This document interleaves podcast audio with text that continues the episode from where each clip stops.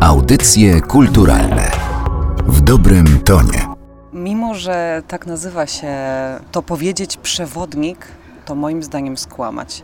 To słowo ma w sobie zbyt mało miejsca, jest zbyt ciasne. Dlatego autor tej książki nazwał ją osobistym przewodnikiem. Ja nazywam się Katarzyna Oklińska i zapraszam Państwa w podróż do Czech, a właściwie do Czechów, bo dzięki tej publikacji poznajemy nie tylko stolicę kraju, ale przede wszystkim jej mieszkańców. Moim Państwa gościem jest Mariusz Szczygieł, autor książki Osobisty przewodnik po Pradze. Dzień dobry. Kłaniam się. Pozwolił Pan sobie rozkochać się w Czechach w Pradze. Dla czytelników Pana książek nie jest to niespodzianka. Jest Pan przecież e, w naszym kraju specjalistą nie tylko od czeskiego humoru, ale również od wszystkiego, co z Czechami związane. Osobisty przewodnik po Pradze rozpoczyna się od ostrzeżenia. Każdy, kto zwiedza Most Karola, Hradczany i Plac Staromiejski, każdy, kto wchodzi do restauracji w centrum, robi to na własną odpowiedzialność. Czy teraz wszystko to, gdzie Pan był i wszystko to, co jednocześnie opisał w książce, też stało się takim miejscem popularnym, gwarnym i pełnym turystów, albo stanie się? Czy nie odbiera Pan tą książką sobie pięknych miejsc, aby oddać ją w ręce, w oczy czytelników? Tak, tak się dzieje właśnie. Wszędzie tam, gdzie nie chodzili turyści, będą chodzić. Wszędzie tam, gdzie tylko ja chodziłem, będą chodzić. No trudno. Jak się coś lubi, to człowiek się chce tym dzielić, tak mi się wydaje. Chociaż może niektórzy są egoistami i by się nie podzielili. Ale ja myślę, że tych miejsc jest tak dużo i są tak różne i na tak różnym poziomie, że tak powiem, y, zaawansowania turystów, że każdy coś znajdzie dla siebie.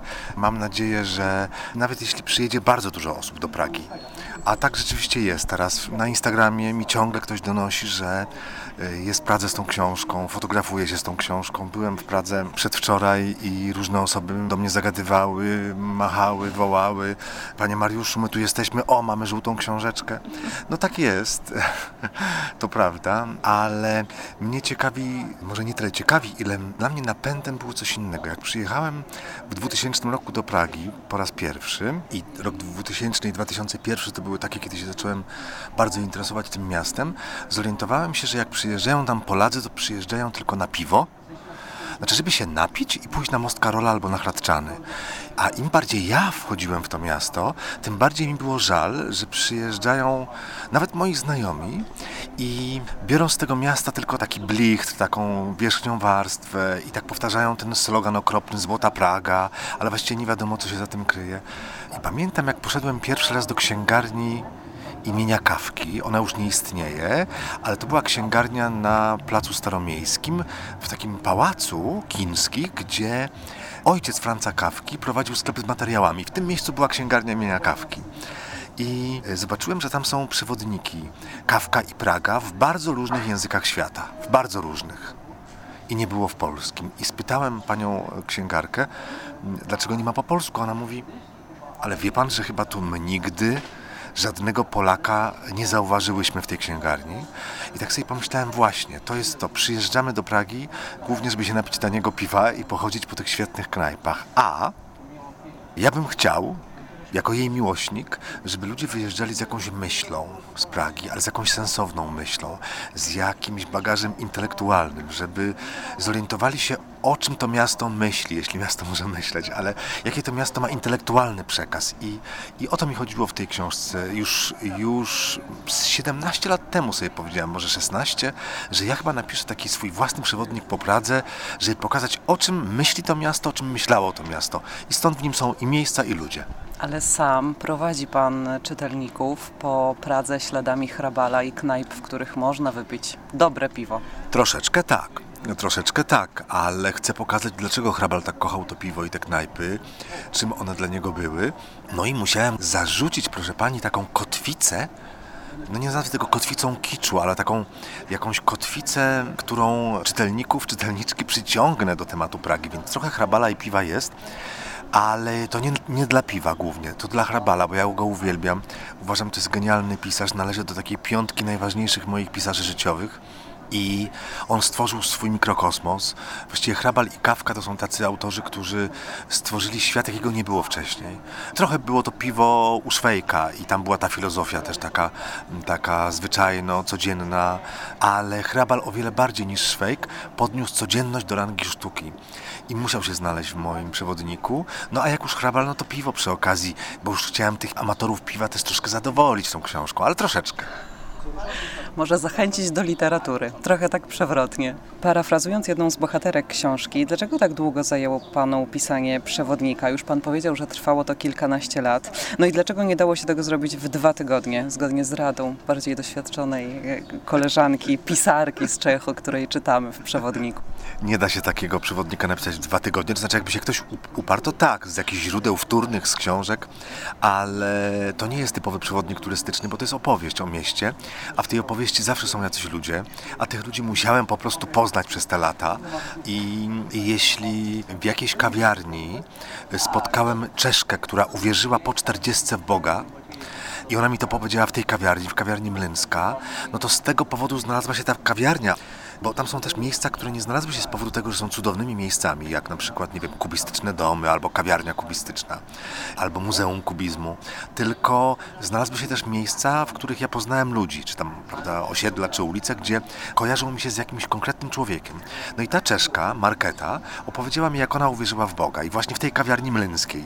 No i jakby ta kawiarnia się do tego przewodnika załapała przy okazji tej opowieści. Ale czy naprawdę pisał pan przewodnik z taką myślą, żeby był to stricte przewodnik, bo przeczytałam tę książkę będąc w Warszawie, siedząc wygodnie w fotelu i rzeczywiście zachęciła mnie do odwiedzenia Pragi ponownie i poznania tych miejsc z pańskiej perspektywy, ale będę utrzymywała, że można tę książkę czytać w domu, nigdzie się nie wybierając. Oj, bardzo się cieszę, bo o to mi chodziło, bo to jest książka, którą wydawnictwo Dowody na istnienie wydało podczas pandemii. Ja ją skończyłem, jak już się pandemia zaczęła. Kończyłem ją w marcu, a wyszła w maju. I, I, właśnie o to chodziło, że nawet jak nie możemy jechać do Pragi, to żebyśmy sobie mogli o niej poczytać, ale tak, żeby to wszystko było obrazowe, nienudne, nie sugerujące, że trzeba być jakimś wielkim amatorem czy znawcą tego miasta, żeby to wszystko zrozumieć. Właściwie o każdym z tych miejsc pisałem no tak, żeby to była samodzielna historyjka, samodzielny felieton, samodzielny jakiś szkic, bez konieczności no, przyjazdu na miejsce. Jak się to udało? Jeśli się to udało, to bardzo się cieszę. Ja bardzo gratuluję. Pokazuje Pan e, Pragę zupełnie inną od tej, którą znamy z, powiedziałabym, prawdziwych przewodników, ale tym samym zabrałabym e, prawdziwość pańskiemu przewodnikowi, więc nie użyję tego stwierdzenia. To Praga otwarta na innych, tolerancyjna, żartująca z siebie ze swoich mieszkańców. Warszawa chyba jest daleka od bycia takim miastem. Warszawa, która przygniata najpierw martyrologią II wojny światowej i powstania warszawskiego, a potem szarymi czasami komunizmu. Czytając tę książkę żałowałam, że Warszawa i warszawianie nie są choć trochę bardziej prascy. Ale powiem szczerze, że kiedy właśnie rzeczona Marketa, o której opowiadałem przed chwilą, przyjechała do Warszawy tutaj, i stąd, gdzie tu siedzimy w ogródku księgarni Wrzenie Świata, poszliśmy sobie na wycieczkę kiedy zobaczyła na Starym Mieście w jakiejś bramie wymalowaną kotwicę, znak Polski Walczącej. I to nie był mural, tylko to była namalowana przez, przez kogoś, przez ludzi, pewnie młodych, ona była poruszona, powiedziała oj, zisi, my to one mamy, zachowujecie się zupełnie inaczej, to jest wspaniałe, jak potraficie myśleć o historii, pamiętać o historii, więc jej się na przykład to bardzo podobało, chociaż dla mnie jako mieszkańca Warszawy może jest w pewnych miejscach tych znaków już za dużo i tej historii za dużo, przy całym szacunku dla tejże historii. Ale ja myślę, że też jest tak, że każdy z nas tęskni za tym, czego nie ma. I zawsze mówię, że dlatego lubię Czechów, bo mają inne wady niż my. Więc nawet inne wady nas potrafią pociągać. Kiedy zacząłem przyjeżdżać do Pragi na początku lat 2000, tak sobie mówiłem, że Warszawa mi ściska za gardło, mnie dławi, a Praga pozwala oddychać. Dzisiaj po prostu doceniam jakby charakter obu tych miast. Są zupełnie inne. Rzeczywiście Praga ma w sobie pewną lekkość, ale to przez to poczucie humoru i dystans Czechów do życia, do świata. No też Praga ma dużo fajnych i na to zwracam uwagę i to bardzo szczegółowo opisuję w przewodniku. Ma dużo ciekawych, bym powiedział, zaskakujących pomników, czy też artefaktów, czy też dzieł sztuki w przestrzeni publicznej. Nie tylko Dawida Czernego, który jest bardzo popularny w Polsce, ale po prostu tam się czuje ten pewien dystans do życia. Te rzeczy w przestrzeni, te artefakty, te pomniki, one dają też jakąś taką przyjemność życia, prawda, w przestrzeni publicznej. To jest fajne, my to zauważamy, ale, że tak powiem, nie działa to w moich oczach na niekorzyść Warszawy. Po prostu oba miasta są inne, a nawzajem czuję to, że się od siebie uczymy i możemy podpatrywać różne rzeczy. Chciałabym nawiązać do tych pomników. Od jednego z nich rozpoczyna się opowieść i przewodnik po Pradze według Pana. Myślę sobie, że to może być też, być może niezamierzony, komentarz do tego, co się dzieje teraz w Polsce. No może być, dlatego że to jest pomnik braterstwo, gdzie żołnierz radziecki z żołnierzem czechosłowackim się, że tak powiem, padają sobie w objęcia. Jeden jako wyzwoliciel, drugi jako wyzwalany, czy jako też no, współtowarzysze broni podczas II wojny światowej. Ten pomnik braterstwo stoi zaraz blisko wyjścia i wejścia na dworzec główny na Chlawni nad Razi i przez lata był ochrzczony jako pomnik dwóch gejów. Oczywiście plażanie mówili troszkę ostrzej, to jeszcze w czasach, kiedy nie było słowa gej, nazywali ten pomnik, bo oni wyglądają jak w uścisku miłosnym, rzeczywiście. Nie wiem, czy to było zamierzone przez Karla Pokornego, który wyrzeźbił, czy to jest przypadek. W każdym razie tak właśnie ten pomnik wygląda. Może być komentarzem, Czesi są w tych kwestiach akurat bardzo otwarci w sprawach LGBT. Teraz trwa tam taki tydzień dumy LGBT udało się Czechom przeprowadzić bez demonstracji i bez żadnej walki specjalnej, politycznej, wprowadzić ustawę o związkach partnerskich tylko i wyłącznie metodą parlamentarną, bez żadnych marszów, protestów, tylko w Sejmie, tylko w parlamencie. Było nawet takie hasło: nikomu nie zaszkodzi, komuś pomoże. Ustawa o związkach partnerskich. I oczywiście przy tym pomniku jeszcze jest jedna rzecz ciekawa. Czesi bardzo lubią dwuznaczność, niejednoznaczność. Lubią, żeby rzeczy były tym, czym są i czymś jeszcze. I to jest typowe dla ich kultury. I ten pomnik też jakby jest tym, czym jest, pomnikiem braterstwa broni, a jednocześnie czymś innym. I to oni się tym bawią, a też to jest taka scheda trochę po komunizmie, kiedy właśnie cenzura działała w naszej części Europy, prawda? Cenzura prewencyjna, nie można było wszystkim mówić, a w rzeczach, które z pozoru wydawały się jednowymiarowe, szukaliśmy jakiegoś drugiego wymiaru, szukaliśmy jakiegoś drugiego, trzeciego dna. Mam dla Pana reporterskie zadanie. Czy podejmie się Pan go? Proszę bardzo. Nie, nie wiem, zobaczymy jakie zadanie. Jest Pan zna wagę słów, a właściwie zdaje sobie sprawę, że nadmiar szkodzi. No i przyjaźni się Pan z wielką Hanną Kral, która wyznaje przykazanie dotyczące skracania tekstu. Napisał Pan też w książce, a właściwie zacytował, że słowa potrafią zabijać literaturę. Zapytam więc, czy umie Pan w jednym zdaniu, podkreślę w jednym zdaniu, krótkim, powiedzieć, dlaczego według Pana warto odwiedzić Pragę? To muszę pomyśleć. Już, już mam myśl, tylko teraz formułuję zdanie. Nie obiecywałam, że będzie łatwo. Już. Warto pojechać do Pragi, bo zawsze warto dowiedzieć się, zobaczyć, jak na przestrzeni dziejów pewna grupa ludzi, pewien naród, a nawet trzy narody, chciały pięknie żyć. Bo Praga jest dla mnie emanacją potrzeby pięknego życia. Pięknie powiedziane, czuję się przekonana, oczywiście. A czy w przyszłości napisze Pan przewodnik po innym, niekoniecznie czeskim mieście? To może po warszawskiej Pradze? Ewentualnie. Czemu nie? Tak, tak, ja już nawet kokietuję ten pomysł. Na koniec chciałabym, żeby opowiedział Pan o swojej współpracy z Filipem Springerem, który jest autorem fotografii w osobistym przewodniku po Pradze. Fotografie uzupełniają, nawet nie uzupełniają, one dopełniają tę opowieść. Filip Springer też jest reportażystą i mam wrażenie, że te jego zdjęcia współgrają z tym, co czytamy. Filip Springer robi zdjęcia nieoczywiste. Ja wiedziałem, że to nie będą zdjęcia typowo przewodnikowe, że jak mamy kościół, to musi być jego fasada, prawda? Z przodu najlepiej, albo wieża kościelna. Nie, nie, nie. Ja wiedziałem, że on może zrobić detal z tego kościoła i to taki, który w ogóle nie będzie świadczył o tym, że to jest kościół. I o to chodziło, o nieoczywistość pewną.